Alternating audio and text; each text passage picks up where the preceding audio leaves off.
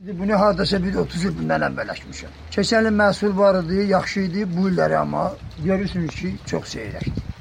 O qədər də məhsul yoxdur. Amma indi buranın sarı torpaq deyildir. Ona görə də o məhsul gətirə bilmir. Amma kənd yerlərində torpaq sarıdır. Orada məhsul yaxşıdır. Məhsul bu illəri azdır. Hələ şarabdır. Bu portağaldır. Heç Keçən il də gətirmir. O boyda ağacdır. Bu gərək gətirəydi, gətirmir. Budanmışam, qıldıq deyilirəm, yoxdur. Bağlamışam, yerə bunu plyonka ilə örtdüm. Ona uşaqda vurar. Yaxşı idi keçən il mən elə mandarin də satdım. 40 qəpiyə, 50 qəpiyə, 40 qəpiyə. Bax görsən bəziləri saralıb görsən. Ha bu il məhsul azdır.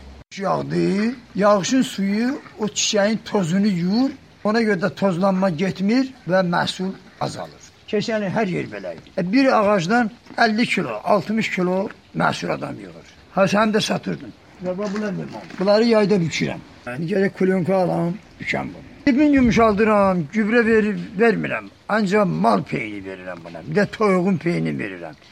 Bir de ki dermanlayıram bunu. Derman vermeyende yarpaq bel olur qapqara. Kəndin cəmaatının çox hissəsi elə bununla da dolanır.